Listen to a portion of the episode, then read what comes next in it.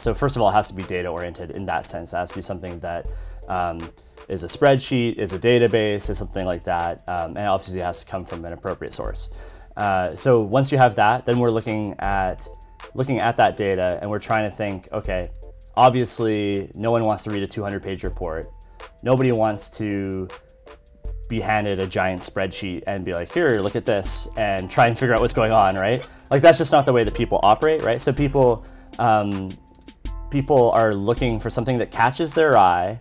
Um, because the first thing that you have to do is you have to win their attention, right? So we have to figure out what is the thing that's going to catch their eye, and once you have their attention, what do you what do you hit them with, right? So we're looking for facts, we're looking for data that stands out in that way.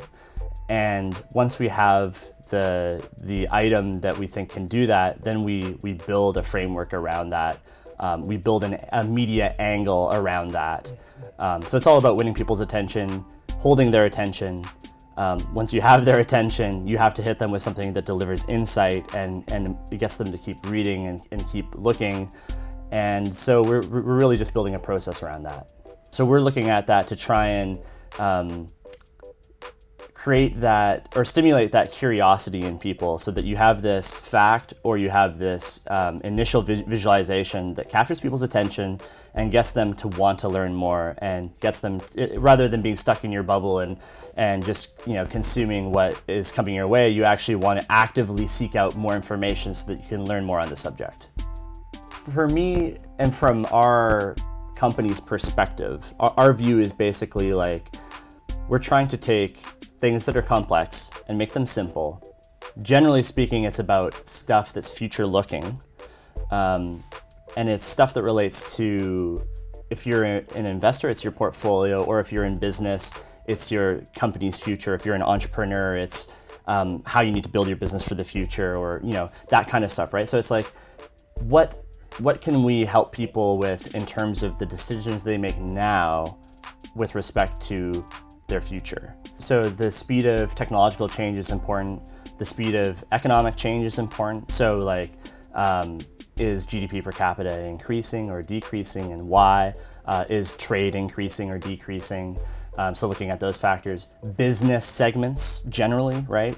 Um, so is this particular industry taking off? Uh, something like cannabis, right? Is this industry taking off, or is it you know going to hit a lull? And so people are trying to figure out what opportunities there are in the future based on these um, you know emerging industries or emerging countries or, or what have you and you have to know if they're for real or not so yeah it's the rate of change but it's a, a, across a wide spectrum of different categories because that's it's something that's measurable and it's also something that we can visualize, right? So uh, from that perspective, that and that's kind of like yeah, that's the number one thing that we'd be looking at. Someone's opinion may contradict yours. Where's my friend Alan? It's all about your perspective. Who are we, and what is the nature of this reality? Five, four, three,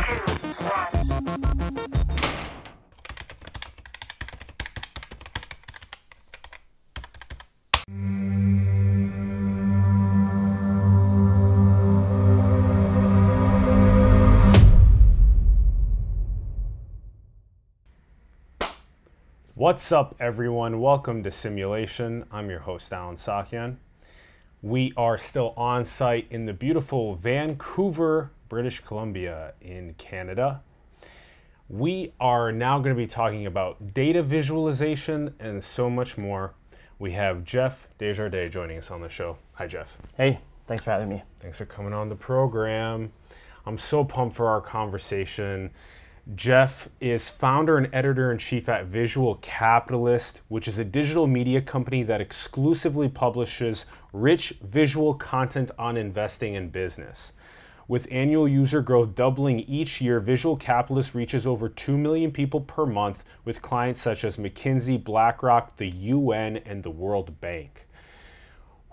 I love what you guys do. I love the way you make these rich data visualizations it is so important to take the complexity of this world that we find ourselves in and try and make it relatable for people and to try and inspire them towards their own self actualization, towards our eradication of ignorance, and you guys do that, and you do it across a myriad of fields, which is another thing that I find super inspirational. As our show is very polymathic like that as well. Jeff, this has been going on nine years now. You guys have covered such a wide array of topics. You guys have 21 people in staff, designers, researchers. I mean, it's so cool seeing what you guys have produced. So, I want to start things off by asking you about how you guys even find what to figure out to show in the complexity of the world. There's so many things, there's so much information. Actually, being able to structure that and disseminate it. Teach us about that style of process and also how it changed from nine years ago until now. Yeah, wow. Uh, so I, I, think that that process started as something that was really more of a gut instinct than anything else. Uh, so when we started and how we got to where we are today, it was kind of finding things that we thought were particularly interesting or that really help people get that little bit of insight that could be either you know water cooler talk at the office or it's the thing that inspires them to do the next big thing right and getting people to have that little tidbit of information that they can now talk about whether it's you know that fact or that insight or, or whatever it is um, you know, we want to deliver that on a daily basis to people. And so that's it's changed over time, which is weird. Um, it was very intuitive to begin with, and we were just kind of looking at what was catching our eye, what what was something that were like when you heard that fact, you're like, wow, that's something that uh, really inspired me or got me to think. And over time, we've been working to codify how we come up with that, and because now we have a bigger team, and so we have other people that have to be coming up with this stuff on a daily basis as well. It can't be me or um, someone like Nick Routley, who's our, our managing editor, we can't be coming up with it all the time. We have to be, it has to be something that's systemic uh, throughout the organization where we're all looking for that kind of information. Um, so how's that changed over time and, and what is it like today? Um, that's an interesting question. And I think that probably um, the best way to do it would be to think about it in terms of, uh, of data, which is how we always think about things, right? So um, things that are, are very qualitative or things that are opinions or things that are um, not looking at it from a, a quantifiable independent perspective. Uh, for those items they just don't really work with our process. So first of all it has to be data oriented in that sense. It has to be something that um, is a spreadsheet is a database is something like that um, and obviously it has to come from an appropriate source. Uh, so once you have that then we're looking at looking at that data and we're trying to think, okay, obviously no one wants to read a 200 page report. Nobody wants to be handed a giant spreadsheet and be like, here, look at this, and try and figure out what's going on, right? Like that's just not the way that people operate, right? So people, um, people are looking for something that catches their eye, um, because the first thing that you have to do is you have to win their attention, right? So we have to figure out what is the thing that's going to catch their eye, and once you have their attention, what do you what do you hit them with, right? So we're looking for facts, we're looking for data that stands out in that way. And once we have the, the item that we think can do that, then we, we build a framework around that. Um, we build an, a media angle around that. Um, so it's all about winning people's attention, holding their attention. Um, once you have their attention, you have to hit them with something that delivers insight and, and gets them to keep reading and, and keep looking. And so we're, we're really just building a process around that. I love how you put it from the perspective of this in when you when you give them some sort of data visualization it's about catalyzing some sort of inspiration or further awakening or realization that then makes it fun for them to go and share it with other people to say that hey i now know this. It's become part of my knowledge base and now i share it with other people and they go wow i didn't know that. And it makes for a more aware world a more uh, factual world, a world where ignorance can decrease at a more rapid rate and collective uh, uh, objective knowledge can increase at a more rapid pace, which is extremely needed. And then I also like how you put it, how through the evolution of visual capitalist, there's there's been a process where uh, you guys have to figure out it's been you know you you are a part of the attention economy as as are we. And and it's it's not only you know people see that you're here to catalyze that inspiration and that awakening so they want to work with you they want to watch what you're doing. But furthermore is you do have to figure out how to make it so that this um, this 100 page report on a specific topic, you do what we do in many ways, which is you have to parse it for the most profound, most awakening stats. And then you have to visualize, you have to visually represent it for people in a way where they go, wow, that was good. And there's so many different ways to visually represent it. And I would love for you to actually explain um, those ways as uh, as many people just see like uh, pie charts as like such a common mathematical representation, uh, bar graphs. There's uh, many of these different ways to represent um, data, um, and uh, infographics have become really popular, where it's you know multiple uh, percentages with visualizations along the way, and um, so let's have you explain the process of when you do encounter something that's super profound and awakening. You want to then parse it. You want to then uh, uh, represent that data, and how do you pick what medium to represent it as? Yeah, that's a great question, and it the answer really varies uh, depending on what type of information it is and, and what the subject matter is and, and how you want to get that message out to people. So for us, lately we're trending towards uh, doing things that are more, I mean, in the social media world, uh, where you're just looking at a, something on Instagram or something, a tweet or whatever. Like you really need to capture people's attention with that thing. You can't expect something that's kind of, um, you know, just a, a, part of something bigger to be what drives people in to read more and implores them to um, to examine a, a, topic deeper. So what we're looking for is, is first of all, what is that one tidbit that we can pull that's going to capture people's attention? Um, to do that, I think that it's really an examination of what what fact is going to be something that triggers something in, in someone's mind, um, that triggers insight or gets them thinking, or it's something that they've never heard before. Um, and, and, to figure that out, you have to really, really have a good sense of the media environment. You have to have a sense of who your audience is.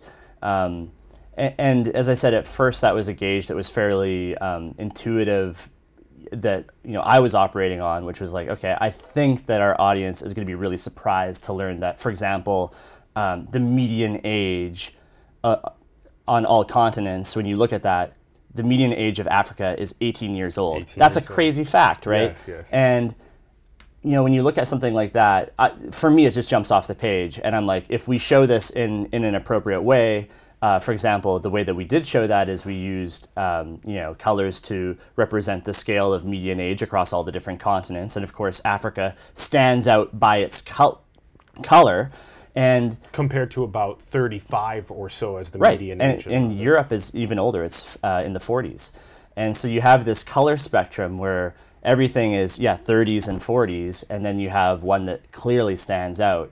And so we're thinking about it not only in terms of that, the, the fact that um, is important, but also like when we visualize it, how are we going to pull that out? And uh, what devices can we use? Which, as you alluded to, you know, we, we have a variety of different um, you know visual things that we can leverage. So like, are we putting this in a specific type of chart, or are we using a map, or are we using a particular color sch- uh, color scheme that's going to help us show this thing?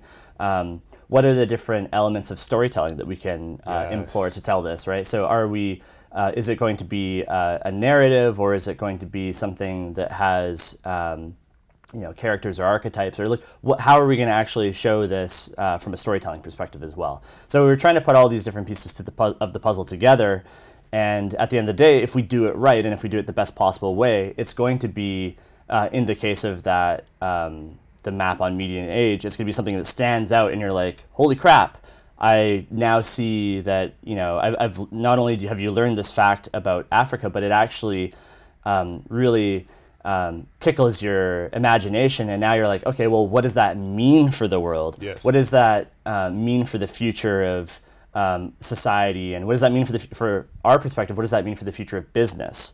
Um, so we're looking at that to try and um, create that or stimulate that curiosity in people so that you have this fact or you have this um, initial vi- visualization that captures people's attention and gets them to want to learn more and gets them rather than being stuck in your bubble and and just you know consuming what is coming your way you actually want to actively seek out more information so that you can learn more on the subject.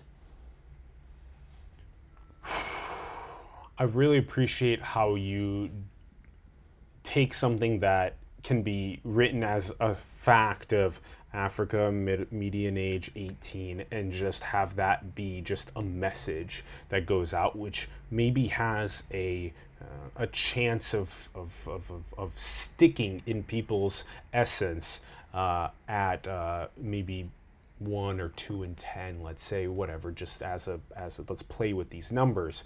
But then when you add the actual visualization component of showing that they are the color, let's say, light green uh, on the on the map, and then uh, you have these colors of like like darker red in Europe and U.S. and Americas, Asia, etc. And then you and then people see that wow, and then you have that spectrum that shows them that grade, that gradient, that of coloration. Um, it, it it lands it maybe in three out of uh, 10 or 4 out of 10 people just with the visual um, in addition to it. So you're already um, you know with the text. With the text exactly. The visual plus the text can land it in more people's essences. It will make it uh, better for them to retain it share it with people down the line. Um, so that component being crucial.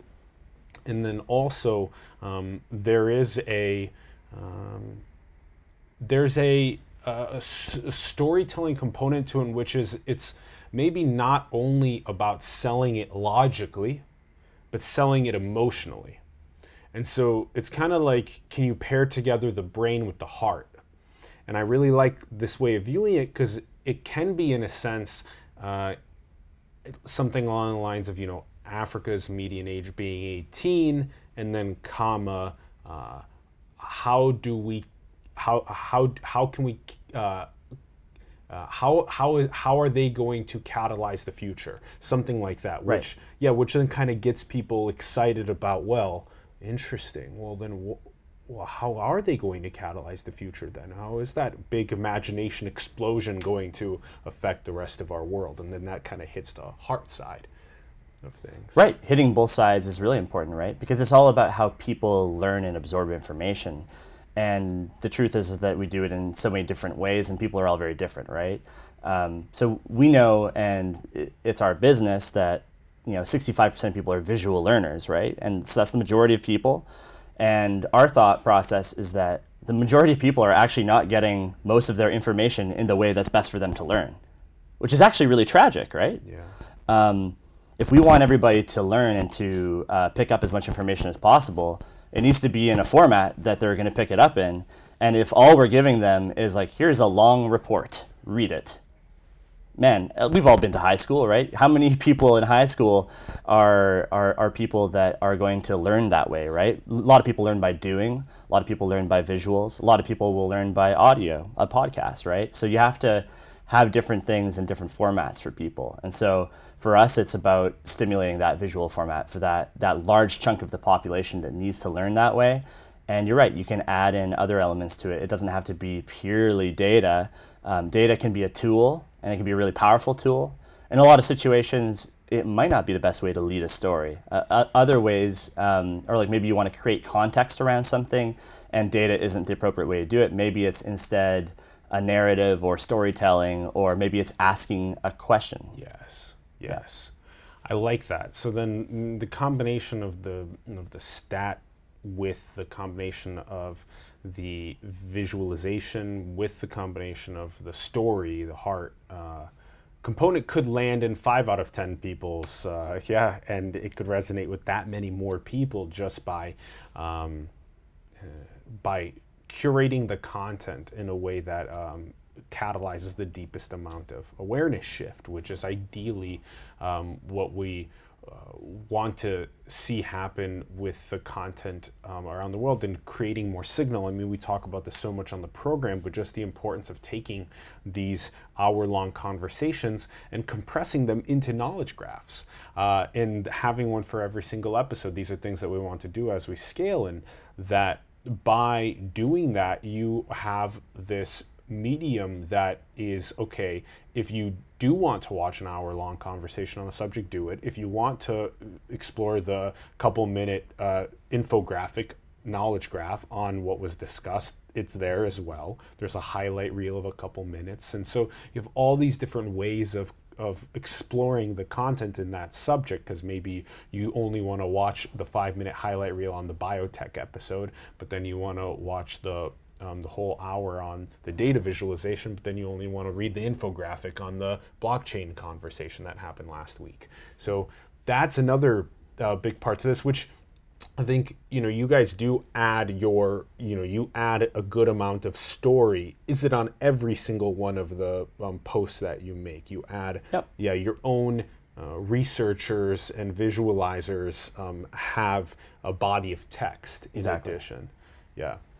Yeah, and one other interesting thing about that as well is um, when you're looking at um, producing a piece of content, as you know, um, it's not only about uh, that big piece of content, it's about chopping it up and creating different ways to access that content.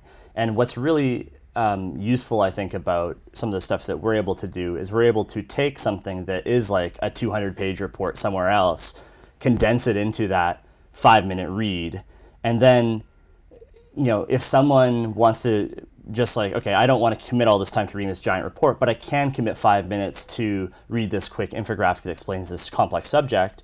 The great thing about that is that you're hopefully going to stimulate, you know, a percentage of that population that's looking at that, and they're going to be like, you know what, actually, I might want to read the larger report because this is a subject I'm now interested in, and I'm now I now have that. Um, I'm now an active learner, and I want to go and learn more about it. Yeah. Yep. Man, this is, this has so much to do with uh, efficacy of knowledge dissemination. Um, I love that, um, and we have a lot to um, to explore as well. Um, that I'm looking forward to talking to you guys um, about um, after our convo. I wanna I wanna touch on. There seems to be so much knowledge to pick to condense and further disseminate. And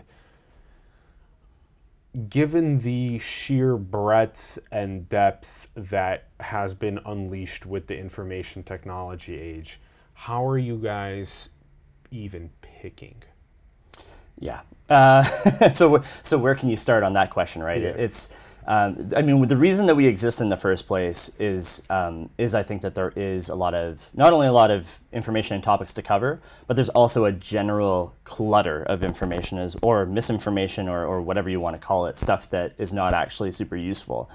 And um, so where we start? So I, I think that for me and from our company's perspective, our, our view is basically like we're trying to take things that are complex and make them simple. Generally speaking, it's about stuff that's future looking. Um, and it's stuff that relates to if you're an investor, it's your portfolio, or if you're in business, it's your company's future. If you're an entrepreneur, it's um, how you need to build your business for the future, or you know that kind of stuff, right? So it's like, what what can we help people with in terms of the decisions they make now with respect to their future?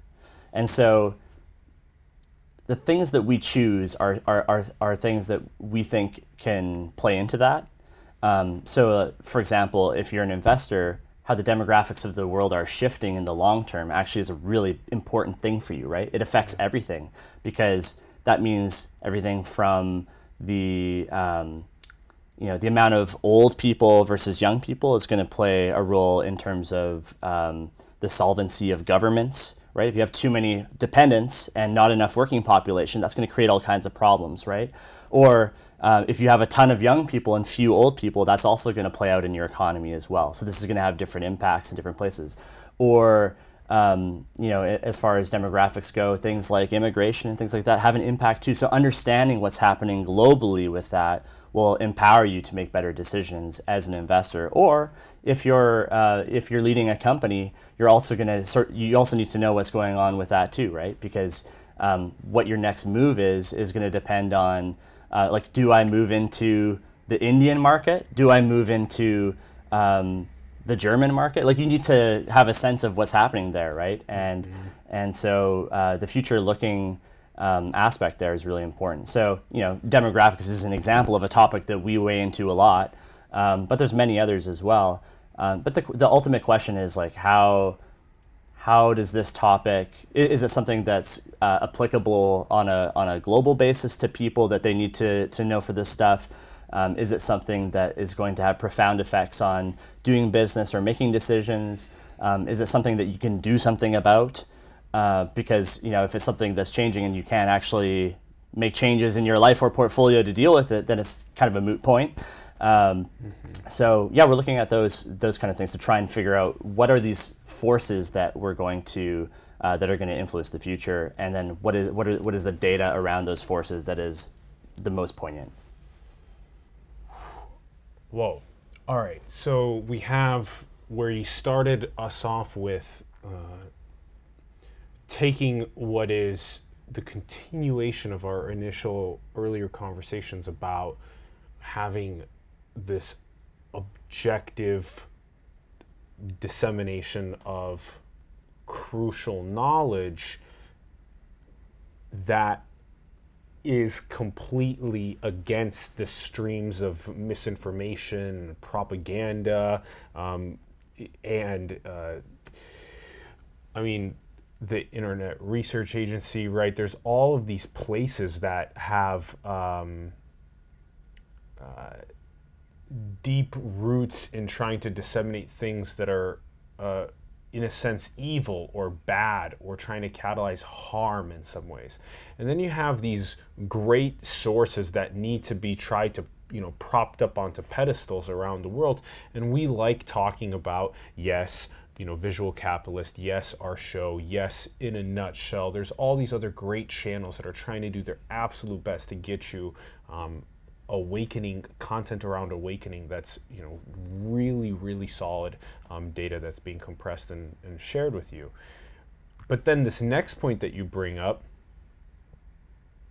which is that how do you do things like show where uh, entrepreneurs or or scientists or artists or other people from around the world investors where how can you show them what is coming up that is exciting next?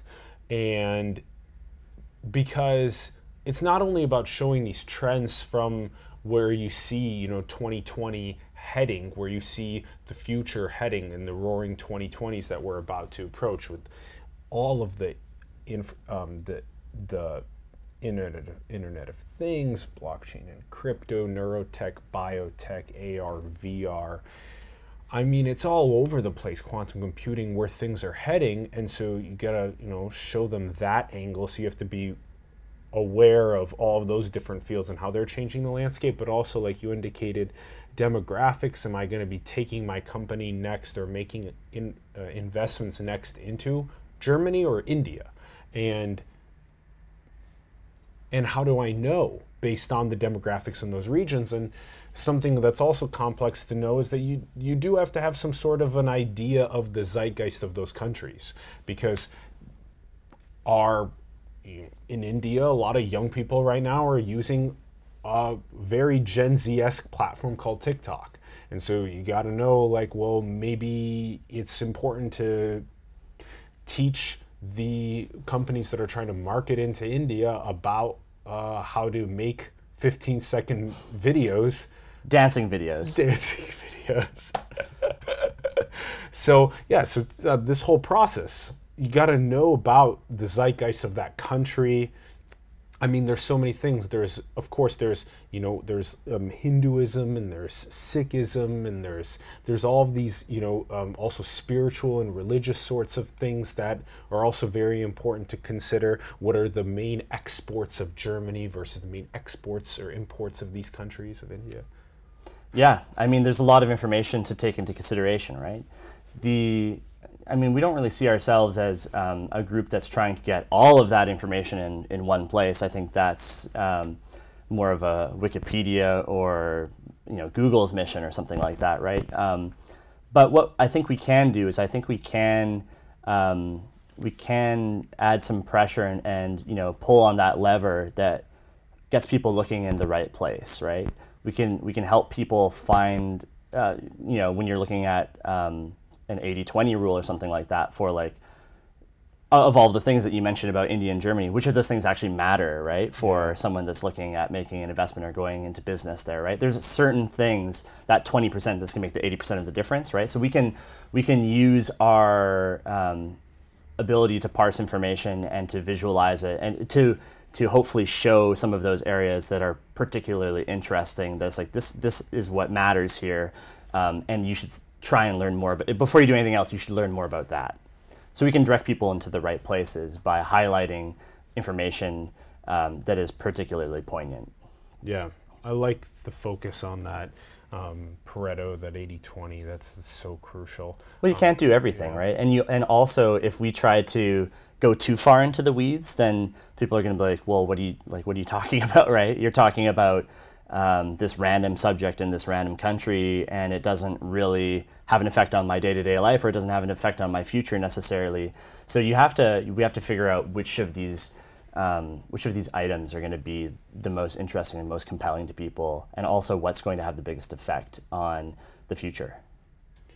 Okay, so given the subject of business and investing and demographics of a rapidly changing information technology world, where what do you guys look for in terms of signal, in terms of the that 20% that you're going to visualize for people? Yeah.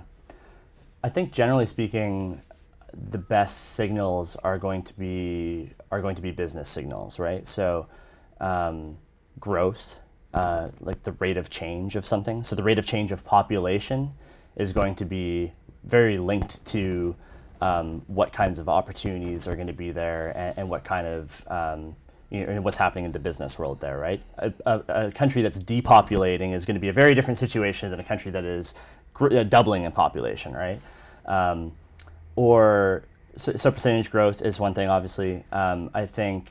Um, oh, rate of automation? Sure. Yeah. No. Absolutely. Yeah. yeah. So if you're looking at it from the technological point of view, um, the rate of automation is going to be a big component of that. When you look at um, places like Korea or uh, Japan or, or what have you. I mean, it's, it's going to be ultimately a very different society and situation um, than it is going to be in somewhere that's where everything is manually done, right?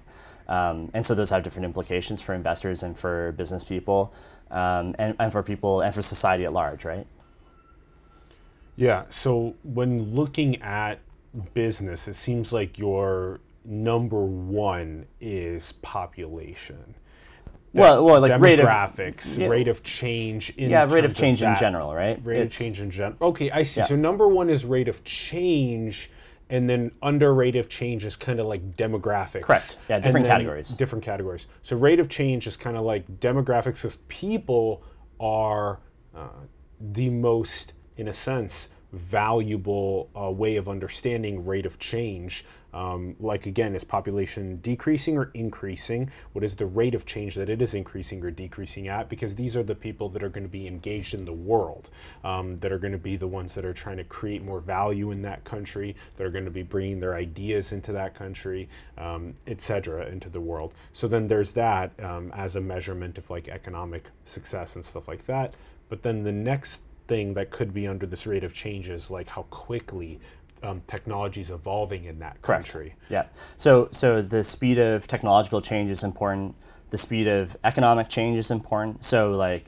Um, is GDP per capita increasing or decreasing, and why? Uh, is trade increasing or decreasing? Um, so looking at those factors, business segments generally, right? Um, so is this particular industry taking off? Uh, something like cannabis, right? Is this industry taking off, or is it you know going to hit a lull? And so people are trying to figure out what opportunities there are in the future based on these um, you know emerging industries or emerging countries or, or what have you and you have to know if they're for real or not so yeah it's the rate of change but it's a, a, across a wide spectrum of different categories because that's it's something that's measurable and it's also something that we can visualize right? So uh, from that perspective that and that's kind of like yeah that's the number one thing that we'd be looking at. Yeah, I like the ways of visualizing where uh, emerging markets are heading because it gives us both a insight into the importance of figuring out the best ways, I think, to democratize the fruits of those emerging markets. Um, otherwise, we have the same uh, scenarios where uh, over 50% of all new wealth that is created goes to the top 1%, which is this continuous process um, that we're uh, all experiencing, but then we don't mimic nature uh, in the sense that these large trees are sequestering carbon and nutrients and then distributing them across roots and fungal systems to smaller trees and seedlings.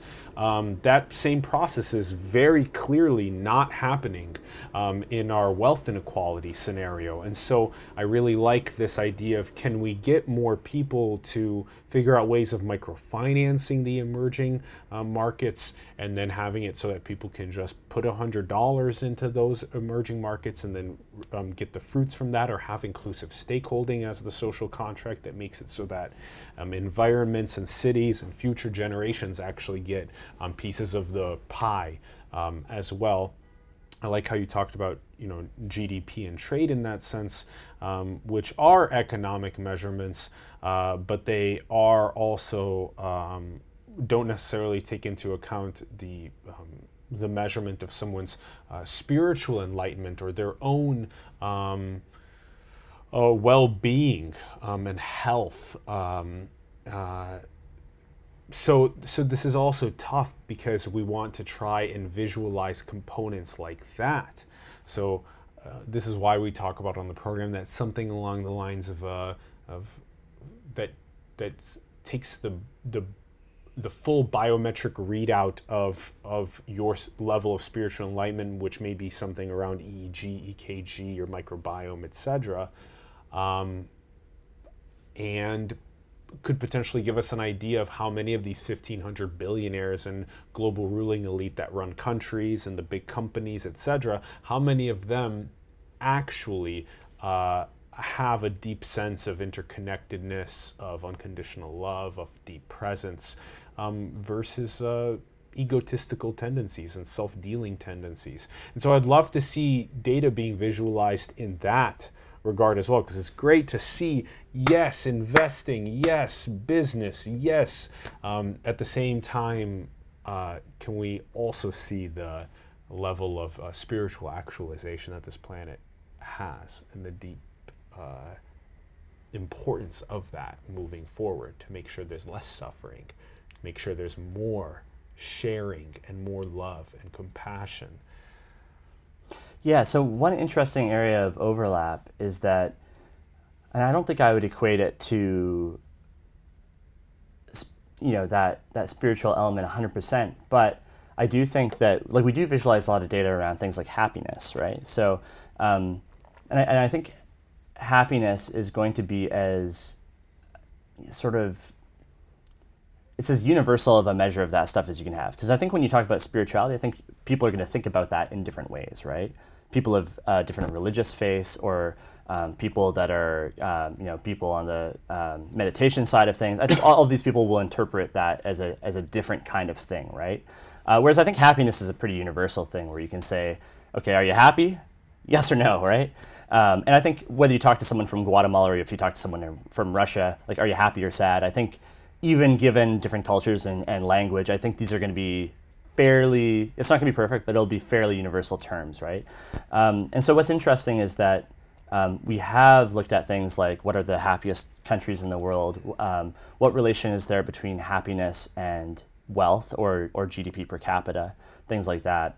And you know, it's not um, it's not going all of the way to what you're what you're suggesting, but it's a way to it's a framework to help begin to understand it and to understand it from a perspective that at least has that um, somewhat quantifiable aspect to it. And um, and there's some really interesting results actually, which is that um, in terms of GDP per capita, right, which is the um, amount of economic production per person in a country, um, that's actually linked to happiness uh, up till a certain point, right? So once you get people to a certain point, a certain amount of uh, GDP per capita, that actually raises their happiness levels significantly. And this Clean- is this clean is water, This is obvious, right? shelter, yeah. food, When you think of it, it's pretty obvious, right? Which is like exactly having access to the most basic things, the most essential things, um, the very like bottom parts of the sort of like um, pyramid of, of needs, right? That you, you have to go through, uh, like Maslow's hierarchy kind of thing. I mean, like if you can provide those basic things, that's going to get you to sort of like a medium level of contentness. And then after that, it's as you know, it's like self-actualization and things like that that are going to be sort of that next thing that you have to get to, right? So that's that's where things start splitting off, right? Which is like once you get to that minimum level of of happiness that um, that you can get to from material stuff, now this giant spectrum of countries that are all over the place in terms of happiness, and some that um, that like actually punch above their weight, and, and many that punch below their weight, respective to where they are on the economic spectrum. Latin America actually is um, is really well known uh, for punching above their weight in terms of like their happiness level is much higher than you would predict based on GDP per on capita. GDP per capita, which is interesting because then you have to ask yourself what kind of cultural norms and what kind of trends in Latin America are contributing to that. Are there things we can learn from that and apply to other cultures um, and or your own life, right, to be happier?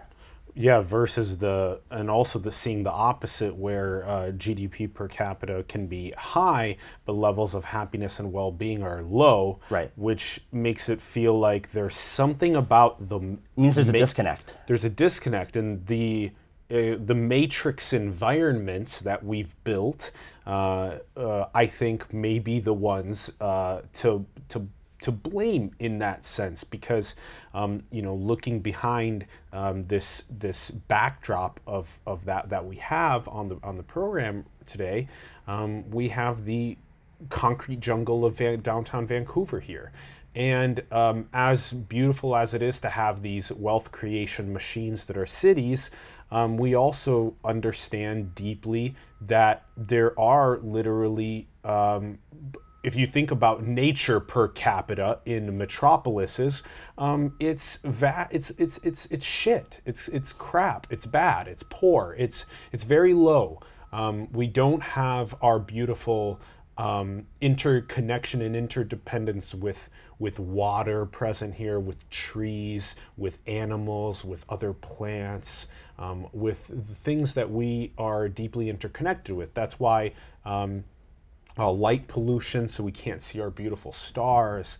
Um, it- there are so many aspects to this that um, take us away from the um, from the, the the happiness and the well-being, so that it makes it seem like yes, we can take these things from you know why what are the philosophies, the morals, and the ethics of places like uh, Latin America, where they have a higher level of happiness and well-being than um, their uh, GDP per capita indicates. Well, what can we find out from that? But also, what can we find out from uh, areas that have lower levels of of of happiness and well-being? And I think that um, it's probably feelings of lack of self-actualization, lack of, of feelings of separation, lack of feelings of interconnectedness. Being stuck in a day-to-day grind, basically, Yep. I think, is a big factor as well. Um, I think you know a lot of people in cities, regardless of whether you're in New York or whether you're in um, San Antonio. I think that it's a lot of people that live in cities are are sort of on that. Um, how do you how do you escape that day to day? Okay, you wake up, go to work, do your thing, come back, turn on TV, go to bed, wake up, go to work, do your thing. Um, that's hard, right? Um, how do you escape that?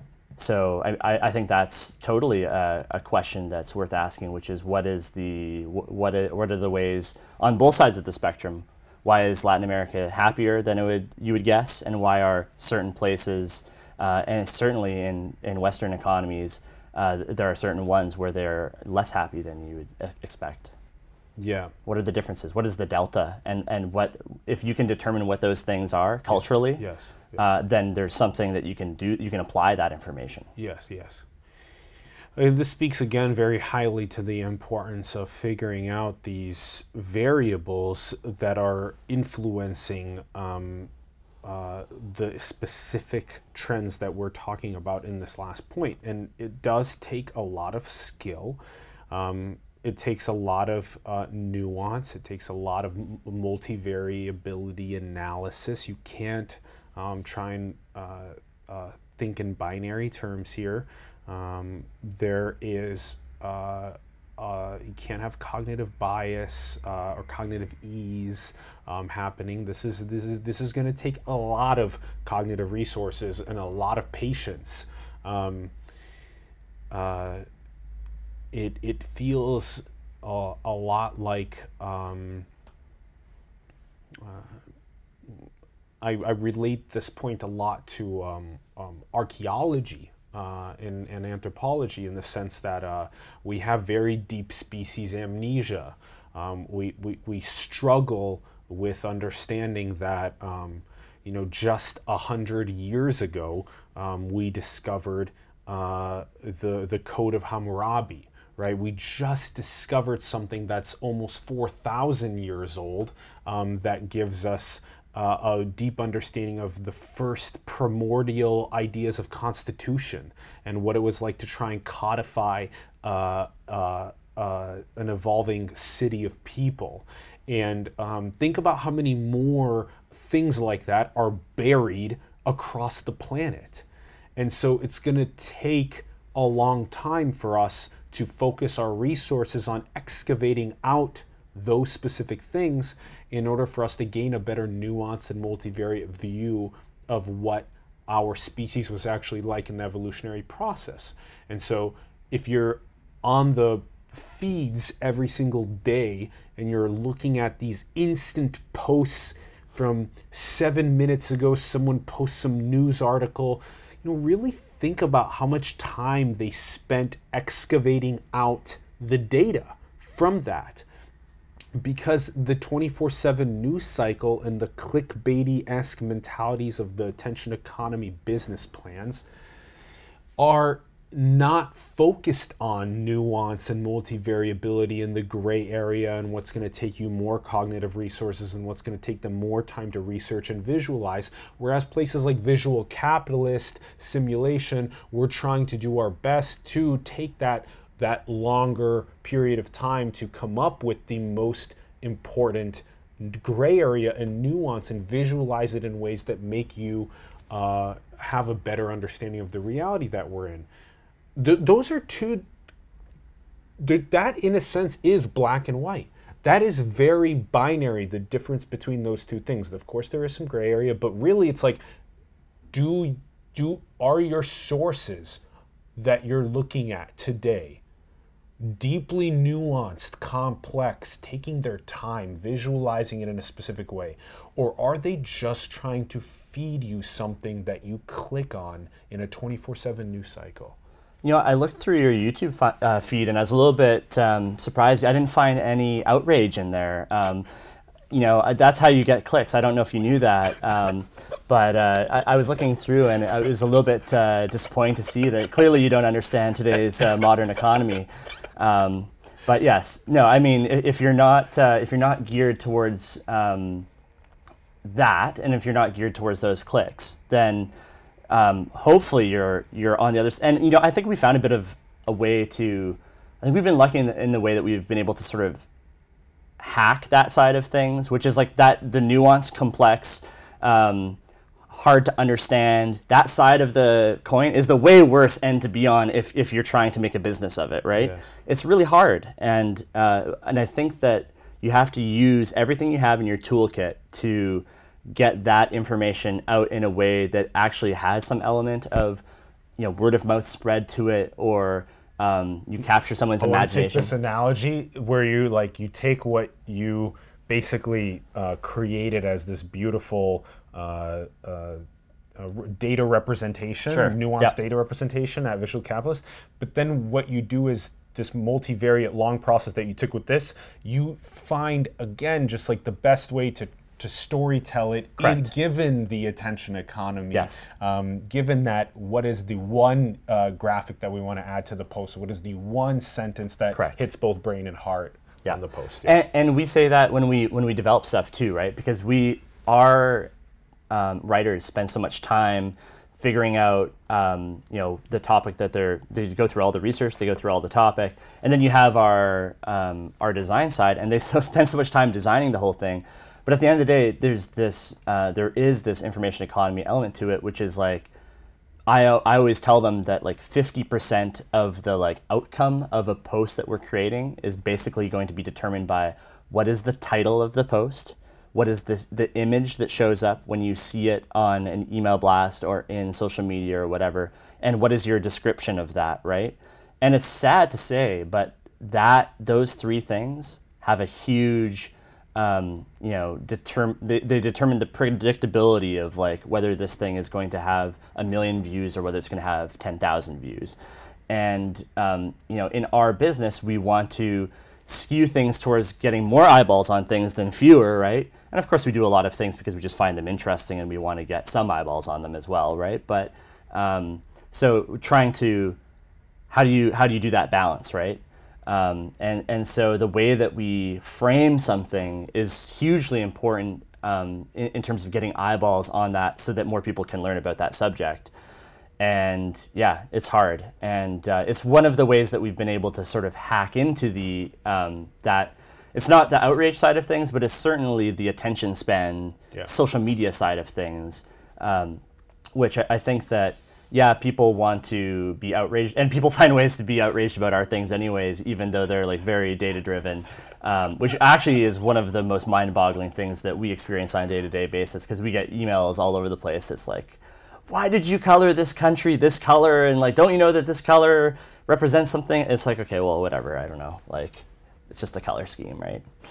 Um, so there's all kinds of uh, funny stuff there, but no, I mean, we, but we try and hack it the best that we can so that we can get some of the best of both worlds, right?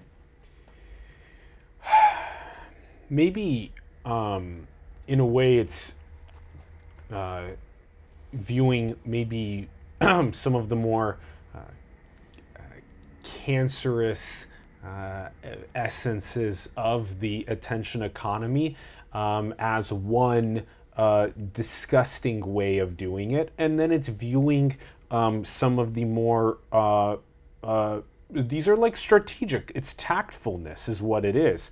It's it's uh, it's it's compression, it's synthesis and dissemination.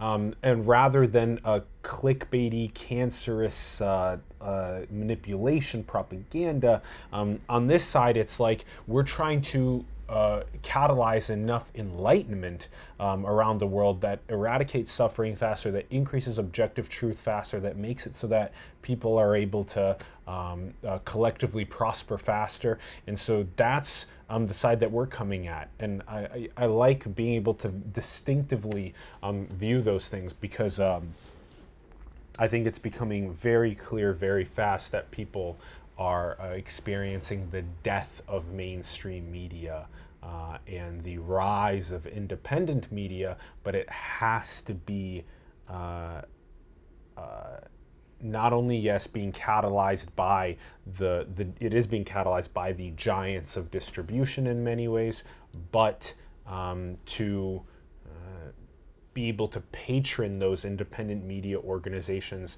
if you do believe in them uh, is very important. Um, Visual Capitalist just you guys just sold out your first book, Visualizing Change, which is epic that you guys had a sellout for the first book. But um, you and I were talking about this before starting. You have a new book coming out in 2020 Yep. as well, which we're very pumped for. Um, but we were just talking about this before we started. All of that data from visualizing change was from 2018, um, and what happens in the exponential technology information age is that 90% of all new data is created in these most recent two years, and then you know. So you guys have to be looking at basically the end of projecting towards like the end of 2020 as you're trying to make the next book. yeah, the, the best aspects of visualizing change are the ones that are um, are either timeless. So like we did a couple things that are historical, right? So those are timeless, thank God, right? Other things that are projecting the future out to something like 2030, like some of those things are pretty good too. But anything that's talking about data this year, last year, last couple years, it all feels com- 100% out of date right now when I read through it, which is why we decided not to print additional copies of it. Um, but yeah, it's all driven by the speed of technological change is definitely one aspect of it.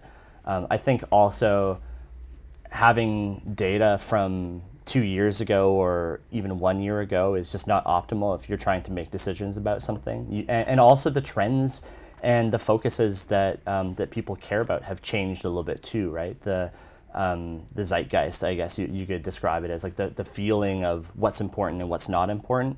I think there's certain aspects of the book that I already feel a couple years down the line are not as important as they were at that time.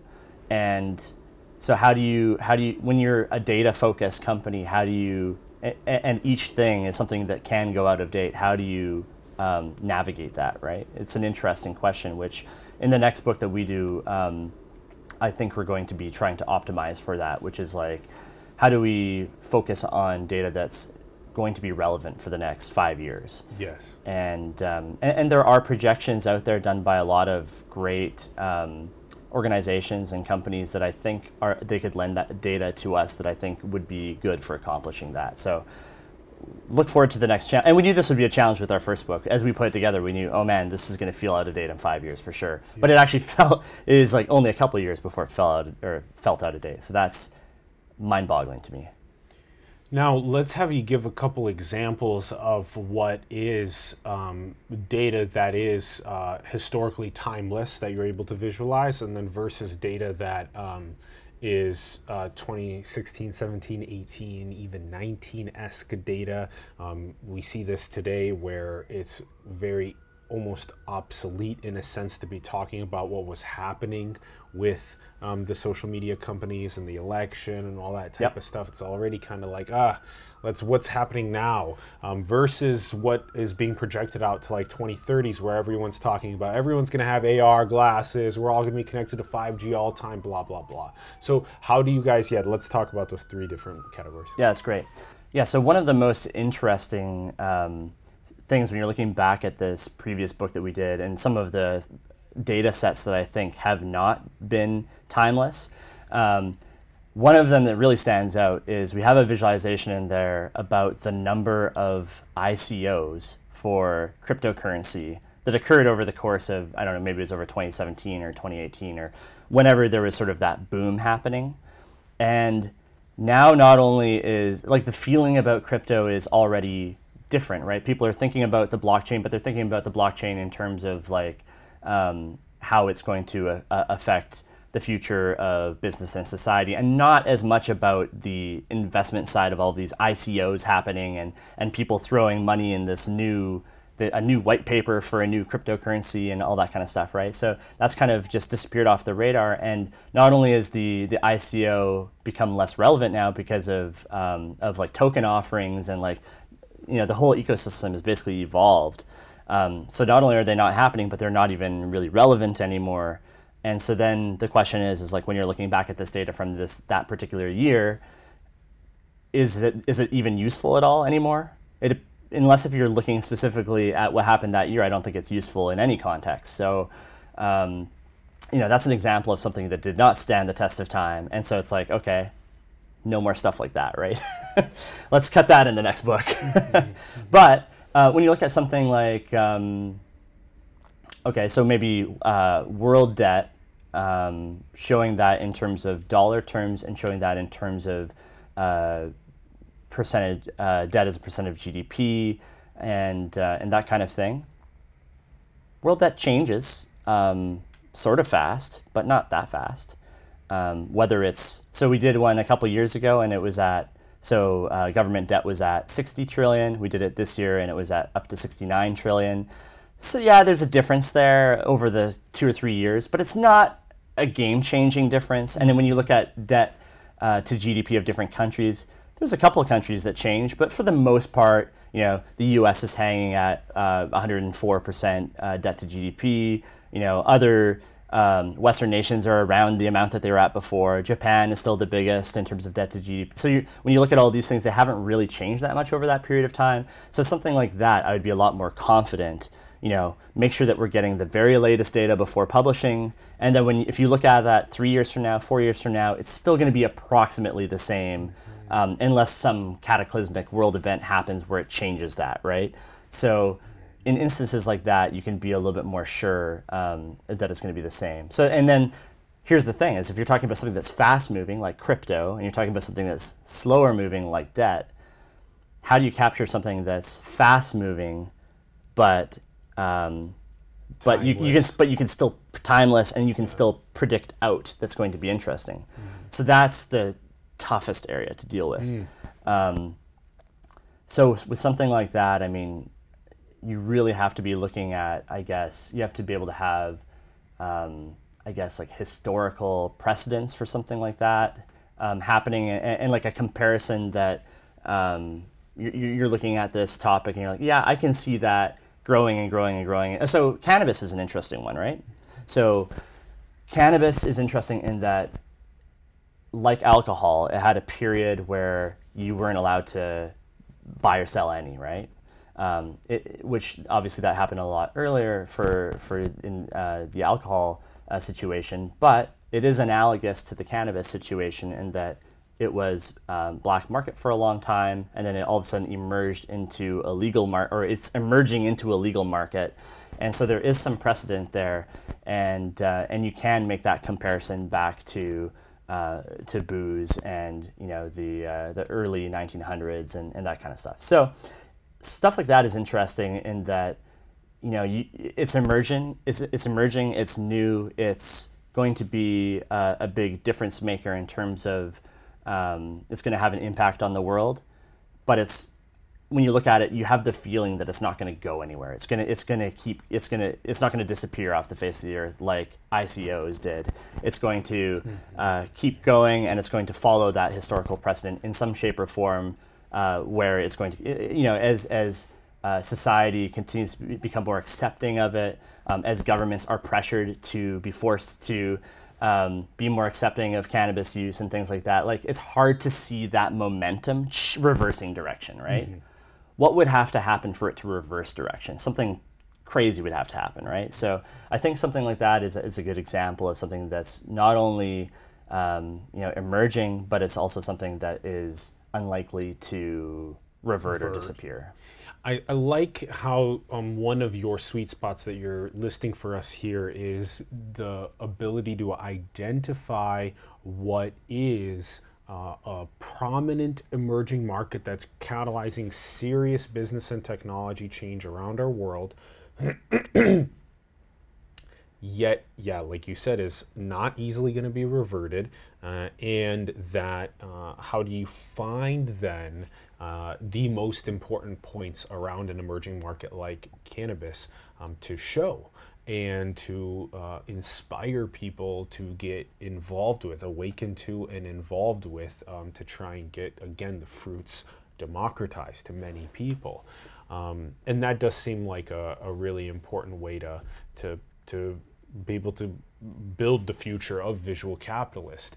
Um, so you gave we, you were giving us the example of books. That's a, that's that's a really big one. Um, the um, the the the how often are you publishing um, one of these uh, um, these really strong syntheses and visualizations?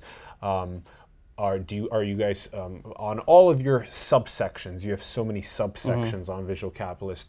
Are are they? Is there like an equal distribution to a post in all of those every you know every at least every week or every couple of days, or and then how often are they being blasted out in the mailing list? Um, and then we'll also hit on the venture cap or the Visual Capitalist Plus as well. We'll talk about that. Sure. So right now we publish one thing a day. Uh, our goal is to publish four things a day or five things a day to build our, our way up to that. Um, we also want to divide things upon a, we're thinking a North America and international spectrum uh, in terms of the content that we publish as well. And for now, we publish one thing a day and we email it out once a day. And that is enough work for 21 people, Yeah. uh, which is um, which, which speaks to the amount of effort that goes into producing these things. Yes. But um, and and it also speaks to the effort that will be involved in order for us to scale to four or five things a day. I, I don't think that we can become um, a source of news or or media that is going to be hitting tens of millions of people unless we're hitting a wider variety of topics, unless we're hitting with uh, there's more quantity to what's being published. Um, and so, and, and you also have to have those big, really crazy projects in there as well that are just like you look at and you're like, how did they put this together? Because this is so much information. So you know, um, those really like uh, moonshot kind of projects. Um, and right now, it's hard for our team to have the capability to do some of those. Um, but we want to do things like that as we grow and scale as well. So yeah, I mean, it, it's going to take a lot more effort and a lot more um, I think solidifying our processes and, and just like what you stated at the beginning, which is like how do we actually find things that are um, worthy of being put in this format? I, I think that's probably the hardest question because whenever we hire someone new on our content side, they think, oh, maybe this will work or maybe this will work, and a lot of the time their um, their instincts aren't necessarily in the right. They're like they're close to the right place, but they're not necessarily in the right place. And so, how do we find a way to guide people to that um, and, and how do we and, and part of our mission as well um, which I don't, I don't think that we talked about um, but i think is relevant is that we want to take our ability to uh, simplify complex information and we want to teach the rest of the world how to do that Let's talk about that. I yeah. love that. Okay. So what we're doing, uh, in addition to um, you know scaling out and building out what we're doing, and the the VC Plus, which is our um, sort of like premium extension beyond our like normal stuff, is we're also going to be building something called it's tentatively called Visual Capitalist University, which is way too grand and way too fantastic for what it will actually be. So I, mean, maybe it will grow into that eventually, right? yeah.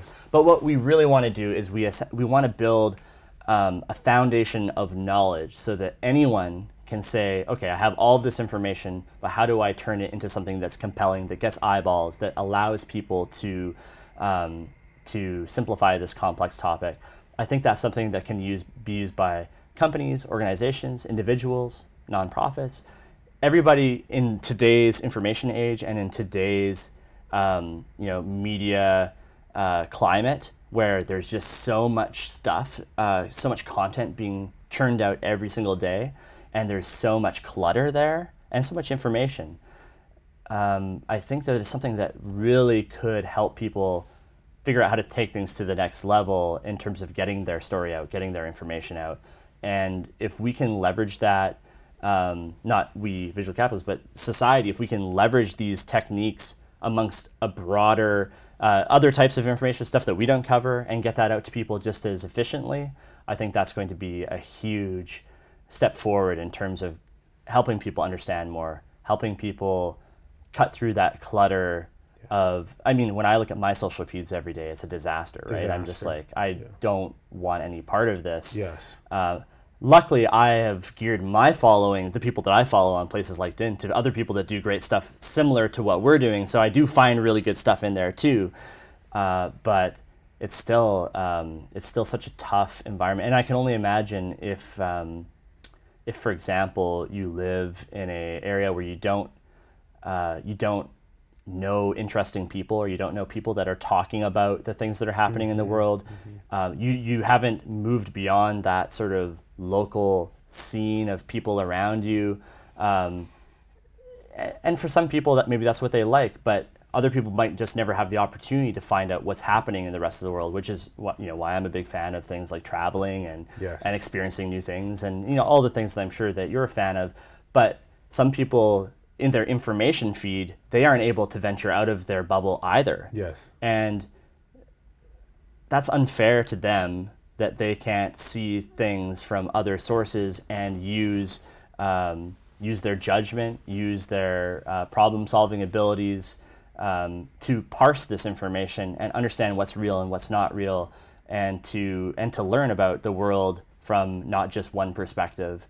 Uh, so there's a real challenge there, and and, uh, and coinciding with that, um, something that we did talk about briefly before this conversation is there's all kinds of media and news deserts out there as well. Um, locally in um, in North America, all of the local news sources have all been um, well, they've all been struggling because of uh, Facebook and Google taking their ad money, basically, right? So they've all been consolidating and all been being bought up by the same people, and now there's a lack of diversity, a lack of independent sources. Uh, and then, of course, that uh, also uh, happens on the, the rest of the, the media side, too, right? Um, all of uh, business media or all of news media, all, all of these, there, there's a lack of, um, or, or there are independent sources, but they're not prominent enough yet. Uh, and, and we need to get people out of their bubbles and to see a range of opinions. We need to get them thinking critically about um, what are what are your beliefs and how do they compare to all these other beliefs. Uh, we need to get people not worked up about hearing beliefs from another side of the spectrum because I think that's the gut reaction for a lot of people and a lot of smart people that I know right now. Right, they hear an idea from a different side of the spectrum, and they are like, "Oh my goodness! Like, how could anyone ever think that that's the right thing to do?" Right? And I'm like, well, you know, there's a lot of people, and a lot of people have different values, and like you really have to understand these different value systems and things. So it's uh, it's an interesting landscape, but uh, but our place in that is you know our small place in that is trying to do what we can with data to help build that up so people do see those different sides because data Yes. doesn't the data doesn't lie right um, so to build out some of those things so people can have that foundation and and hopefully we can start teaching other people how to do that too I really love this um, last bit on the uh, Visual Capitalist University. Um, it's probably um, going to make significant waves um, with the overall uh, uh, enlightenment and awareness shift around our world and the transition from uh, heavy noise ridden content uh, that is falling into tribalism and cognitive ease into more of the um, visualizing and storytelling of data that um, captures people's attention and hearts uh, towards harmony, towards peace, towards uh, prosperity for all. Um, I love that aspect, and it's great because it's the tool. Um, we've talked about this with Ed Boyden on the show and so many other prominent scientists and people at the edge of their fields. Is that it's actually super important that when you get to an edge of something like data visualization and storytelling, that if you can take and compact a tool and then share that with the world at large Absolutely. then it makes it so that everyone can then come on board, uh, use that tool, and start pushing the edge further in all of their respective domains as well.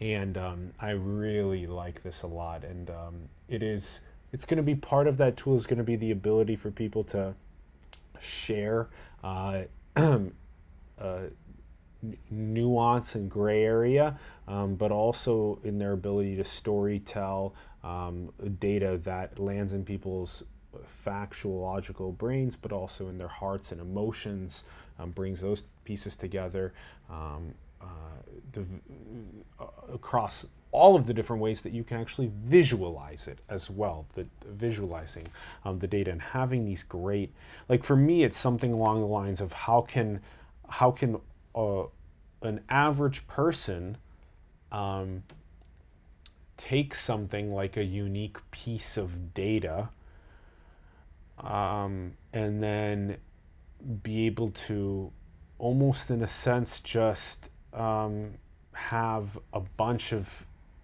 maybe uh, AI created permutational designs of how that data could look and then uh, pick which one they think is going to land in the hearts and minds of people around the world.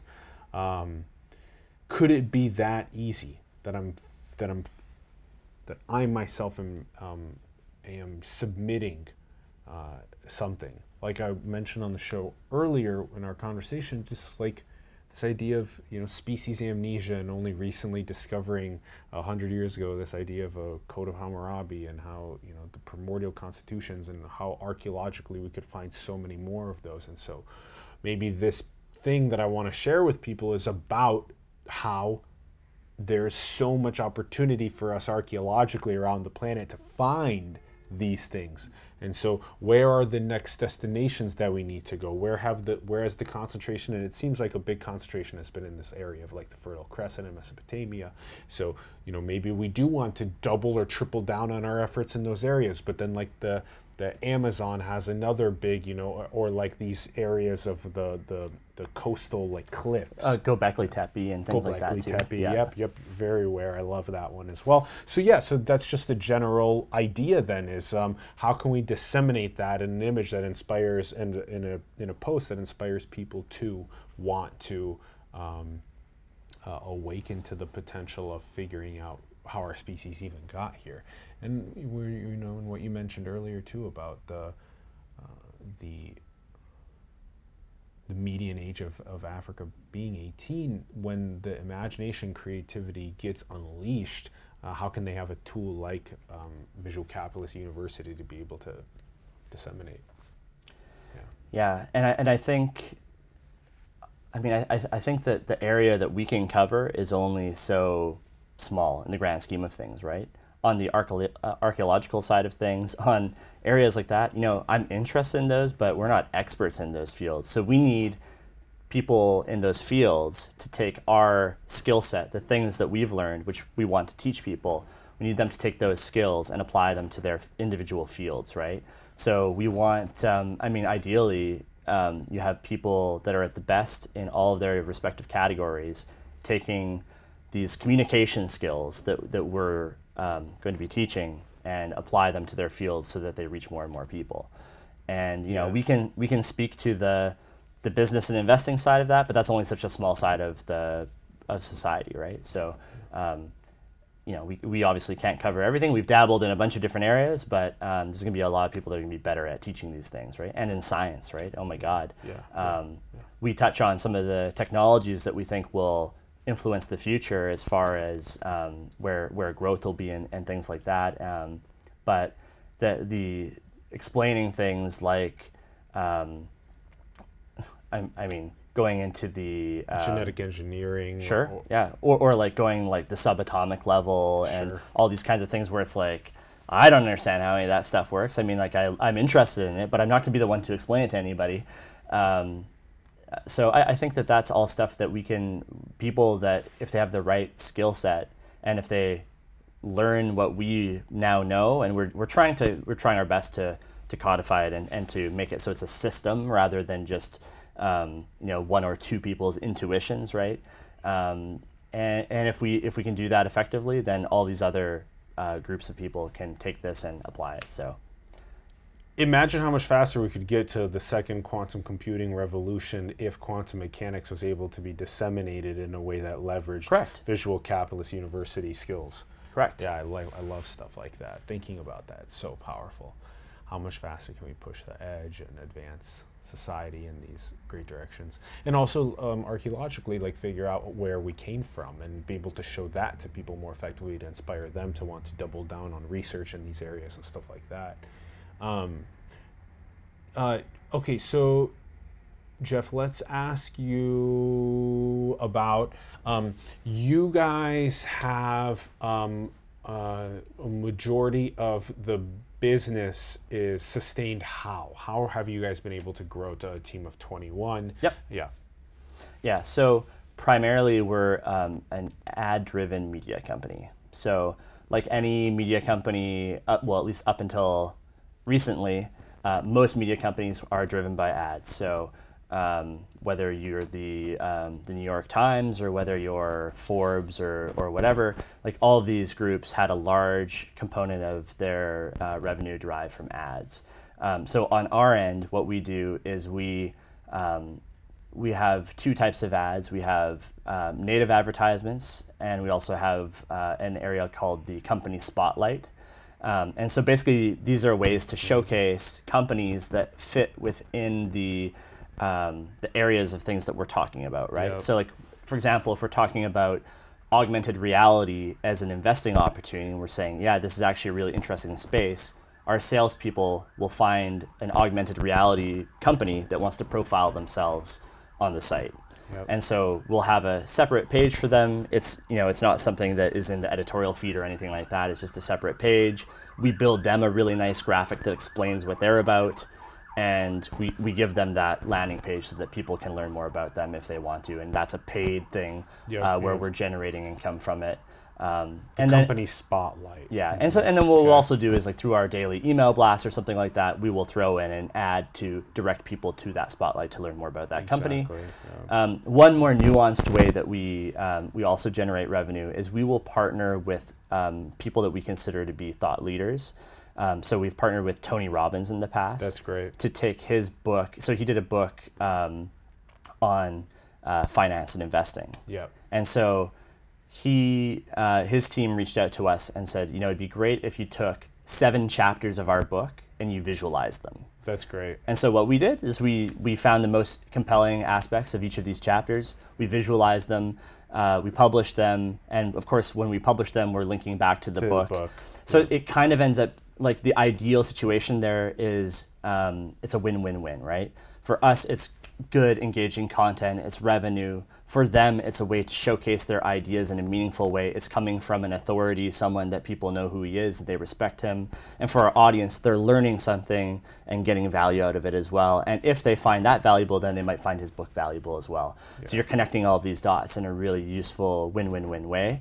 Um, and it's the same thing when we work with someone like um, like McKinsey is a good example of that too, right? They put out they have all these PhDs and you know people that are putting together this massive amount of research. But as I say, um, a 200-page document is only going to be useful to so many a very small spectrum of people, right? And so if we can find a way to um, take that information and parse it and find what's interesting out of it and publish it and say, hey, these are the key insights from this report, and you guys might be interested to learn them. And if you want more, you can go here. You know, that's another way that um, I think is a, a win-win-win where everybody gets value out of that, right? So that would be another way that we do it. And then uh, finally, uh, recently we've launched something called VC Plus. Uh, and of course, VC University would be in this category too of like something that outside of the advertising realm that people would. Um, we will have aspects of VC University that would be free, and then of course we'd have uh, aspects of it that would be paid, where you can dive deeper and deeper and deeper. So that would pay for us like making that content. Um, but VC Plus is uh, basically a, a subscription service that's uh, monthly. It's five dollars and seventy three cents US a month, and it's basically for people that want uh, the level beyond what we currently give out on the on the free side of things. So our, our main business will always be that free ad driven model so that everybody can get our information and everybody can get our data. But for VC Plus members, we go sort of an extra step of, of getting them involved. So we will be engaging them, talking about them. What do you want to see more of? What do you what do you want to learn more of?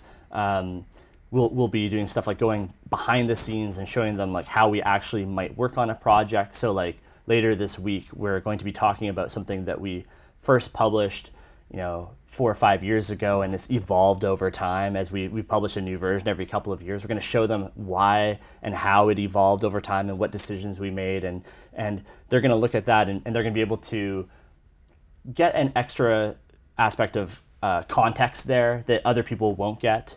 Um, but I think that uh, I think that will provide value to some people. Uh, and then we also round up uh, our our top um, editorial picks each week of different other visualizations outside of our site that we think are really interesting or compelling. And so our editors each week will each submit a list of things that they found really compelling, and you know that because it's coming from our team that they're going to be you know, quality data-driven visualizations that are going to be powerful and, and capture people's attention. So we put those all on a list and we send them out every Sunday for VC Plus subscribers. I love the um, the ways of being able to uh, take what you're doing and and uh, and create uh, models of, of sustaining um, and growing what you're doing that are, like you said, win-win-win models that are um, models around um, the continued uh, inspiration and awakening of, of people to really important um, knowledge. I'm, I'm, I'm, I'm happy that you guys have figured, um, and we, uh, our show still has to figure out really good ways like that um, uh, as well. I, I'm, I wonder how many more opportunities exist like that that we still have to um, figure out where a, a, kind of like a bigger dog can come in like a McKinsey or a Robbins and can say, hey, are you guys interested in taking what we're doing and compressing it um, visually? Uh, yeah, I like stuff like that. That's really interesting. Um, I want to ask you some of the questions that we ask on the program that um, that are really tough philosophically, spiritually. Um, do you think that we're all one? you want to give okay so that might be a common question asked in these circles but maybe can you elaborate on that a little bit? So if you're if you're pro all one side what what what what are most people thinking? If you're anti we're all one side what is the what is the general thing? Because i can i can throw my answer in the context of that. So, are we all one? Do we all come from the same source? Are we all interconnected? Um, is there really no separation? Um, whether you want to call it God or the universe or the multiverse or whatever you want to use as, as the words, um, do we all come from one? And are we all one? Well, I think we're all interconnected, but that's just a f- that's the fact of reality, right? Because uh, when you look at um, complex systems and things like that, right, um, you have to be connected, right? Because the air that I'm breathing is literally the same air that you're breathing. Um, the you know, or the classic example of a butterfly flapping its wings in one place is going to determine something somewhere else. I mean, there's all of these um, intercurrents happening all the time between not only people but everything else, every other object, right? Um, and that's just a that's just a physical uh, fact, basically, right? Because um, everything that you do is going to, unless it's, and even if it is done in isolation, it's ultimately going to um, impact someone else, right? Because uh, if you if you stayed in your apartment all day and you did not interact with the outside world at all, that's going to actually affect your family and the friends that you had made before that, and that impact on them is going to impact other people, right? Because they're going to be sadder or they're going to be what. So all of any action you take is going to be it, it as a fact is interconnected with everybody else. Uh, when you look at it from a more um, base level perspective of like, um, are we all uh, the same? Are we? Do we all have that common? Um, I guess. I, I think we all have common heritage. Uh, all the same species, all coming from the same place. Um, but today, I, I think that there's a sense that we you need to look out for everybody else and you need to be you need to be cognizant of other people and what they're going through. I don't I don't know if I would say that we're all literally one conscience or some or one you know um, group in that way though. Yeah, I like feeling into uh, your process of going back and seeing that the lineage goes to Right. one. Yeah, so that I 100% agree with, right? Um, because we all stemmed from the same uh, root, right? So in that way, and in the way that I described, in terms of like physically being, everyone is interconnected in that way. I think in those ways, I think it totally makes sense that we're one. Um, I'm not so sure on a on a more, um, I, I guess, conscious level of like uh, thoughts are all coming from the same place or interacting with one another. Um, I think there is Your thoughts are definitely changing me live. That's that's fair, Yeah. but that is also the business that we're in. Um, I think that there's a lot of people who aren't in that in that. That's not their focus of life, right? So Whether uh, they're aware of it or not, though, every single moment of stimuli that we're taking in is changing. It's true, uh, and so so that is that is the interconnectedness that I do think exists. But that um, has a lot to do with consciousness. That has a lot to do with our physiology, Sure. Yeah. our neurology. Yeah. Yeah. Is then the most upstream issue that we face our feelings of separation and our lack of feelings of interconnectedness? I think in modern society that this is a this is a concerning trend that you know we are more connected than ever but less connected than ever at this simultaneously right? It's a paradox right? Um, you can send information to any almost anybody in the world in the blink of an eye and you can you know we have um, we have people on our we have people on our site from North Korea, like four people every year. I guess that's how many people have internet access there.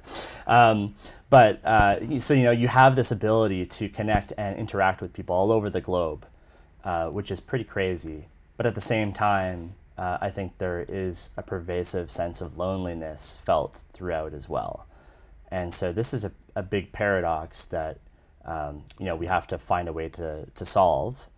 Um, and I and I think that tying into that paradox as well is uh, a lot of the I, I think a lot of the things that you guys touch on uh, and some of the things we touched on here around information as well because it's not only you're you're uh, at the same time you're connected to all the information in the world yet paradoxically people are in more bubbles than they've ever been before. So that's the same thing right? It's the same thing as personal connection. I have more personal connection to anyone else in the world but uh, you know people are feeling lonelier but at the same time on the information side of things you're connected to more information. Like on your phone you have all of humanity's information in one place.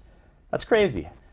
Yet people are in bubbles and seem to know less about what's going on outside of those bubbles than they ever have in the past.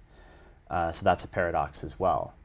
And so what do we do about those? I, I mean i know what we're doing about that second paradox um, we're trying to get information out in, in ways that i think can help open up those bubbles a little bit um, on the personal side on the connectedness side i, I don't know I, I mean that but i think those two things tie in together Yeah. And then what do you think is the point of this reality? uh, I, I think that there is i don't think there is a point You don't think there's you don't think there's any purpose at all to this being created? Uh, no i don't think so i think it's what you make of it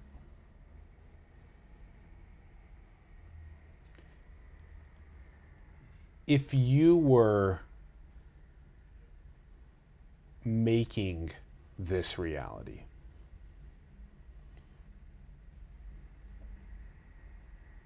what could you see as the point of you making it be?